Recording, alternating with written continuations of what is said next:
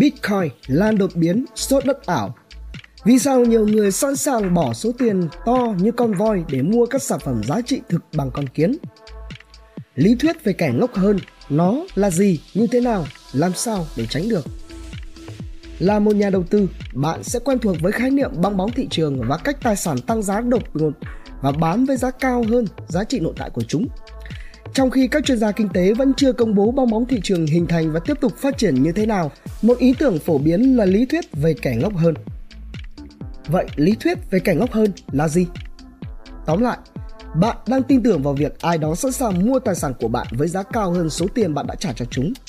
Đôi khi không có bất kỳ lý thuyết nào về lý do tại sao mà họ có thể sẵn sàng làm điều này. Tuy nhiên thì hầu hết những người theo thuyết kẻ ngốc hơn tin rằng họ sẽ có thể bán được tài sản của mình cho ai đó cũng đang tìm cách mua chúng. Ai đó bị mắc vào mớ bong bóng đầu cơ hoặc ai đó có lý do riêng của họ để sẵn sàng trả nhiều tiền hơn cho món đồ đó. Vậy, thuyết với kẻ ngốc hơn trong thế giới thực thì sao?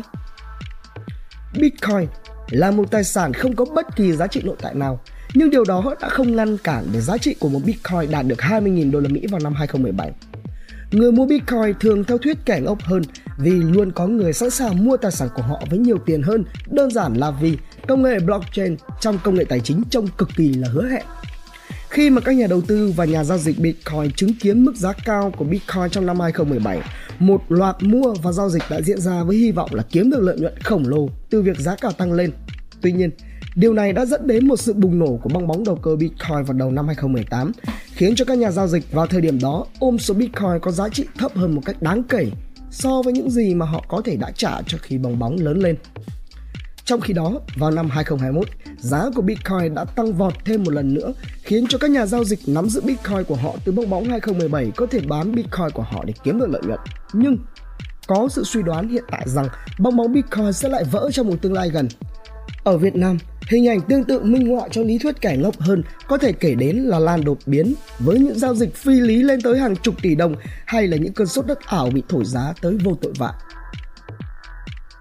ai được lợi từ lý thuyết kẻ ngốc hơn. Lý thuyết này dựa rất nhiều vào thời gian và động lượng. Vì vậy, các nhà đầu tư sẽ được hưởng lợi nhiều nhất từ lý thuyết kẻ ngốc hơn có xu hướng là những người có kỹ năng dự đoán sự tăng trưởng của bong bóng định giá hoặc đầu cơ và mua tài sản bong bóng đó khi giá bắt đầu tăng. Tuy nhiên, thì những nhà đầu tư này cũng phải có khả năng bán tài sản của họ trước khi bong bóng vỡ để chúng không bị mất giá. Vì lý thuyết kẻ ngốc hơn là một cách tiếp cận rủi ro đối với các khoản đầu tư ngắn hạn những người thường được hưởng lợi từ cách tiếp cận này là những người có danh mục đầu tư đa dạng, những người có khả năng nắm giữ các tài sản bị mất giá nếu như canh bạc của họ không thành công. Giống như với Bitcoin, cuối cùng nó có thể được đền đáp khi chờ đợi vào những tài sản này tăng giá lại, nhưng các nhà đầu tư phải chuẩn bị chiến lược theo cách này nếu như họ muốn đánh cược. Vậy, ai sẽ là người thua cuộc trước lý thuyết kẻ ngốc hơn? Các nhà đầu tư dài hạn sẽ luôn thua lỗ trước lý thuyết kẻ ngốc hơn vì lý thuyết này dựa vào việc các nhà đầu tư tận dụng bong bóng thị trường ngắn hạn để tìm ra trò lừa đảo lớn hơn. Ngoài ra, bởi vì giá cả và xu hướng thị trường sẽ đảo ngược trong vài phút chứ không phải là chưa từng xảy ra, những người thua cuộc trong lý thuyết này có xu hướng là những người mua tài sản nóng mà không theo dõi chặt chẽ các khoản điều kiện thị trường nhằm tìm ra thời điểm tốt nhất để bán và cuối cùng những kẻ ngốc hơn hoặc có thể là tham lam hơn sẽ luôn thua xa lý thuyết này vì họ sẽ bị bỏ lại với tài sản giảm giá. Các nhà đầu tư lẻ với lý thuyết kẻ ngốc hơn. Ngành đầu tư bao gồm nhiều loại nhà đầu tư khác nhau, từ các quỹ đầu cơ cho đến các nhà đầu tư được công nhận đến các công ty bảo hiểm, các nhà đầu tư nhỏ lẻ ở tận cùng của chuỗi đầu tư. Các nhà đầu tư cá nhân được cho là kém hiểu biết hơn, kém kỹ thuật hơn và kém khéo léo hơn so với các nhà đầu tư tổ chức. Vì vậy, họ thường có nhiều cơ hội đầu tư rủi ro hơn. Một nỗi sợ khác đối với các nhà đầu tư lẻ đó là sự ngây thơ của họ thường bị các công ty môi giới lớn hơn, những người có xu hướng thực hành lý thuyết cảnh ngốc hơn săn đón. Trong trường hợp này, kẻ ngốc hơn có xu hướng là các nhà đầu tư nhỏ lẻ, những người không biết đến nhiều thông tin.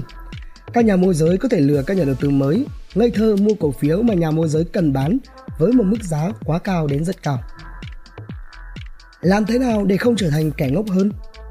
Cách tốt nhất để tránh trở thành kẻ ngốc là đánh giá cẩn thận tài sản mà bạn muốn mua và giá trị mà chúng nắm giữ. Nhiều nhà đầu tư rơi vào lý thuyết kẻ ngốc hơn vì hứa hẹn kiếm được lợi nhuận lớn trong một thời gian ngắn, nhưng vì họ không đánh giá được cẩn thận bong bóng thị trường, họ kết thúc với việc tài sản chưa kịp bán đã bị mất giá.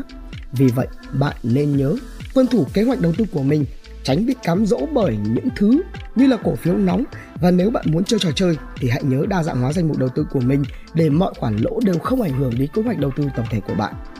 Mai Lâm, doanh nghiệp và tiếp thị JK, độc đáo TV tổng hợp và đưa tin.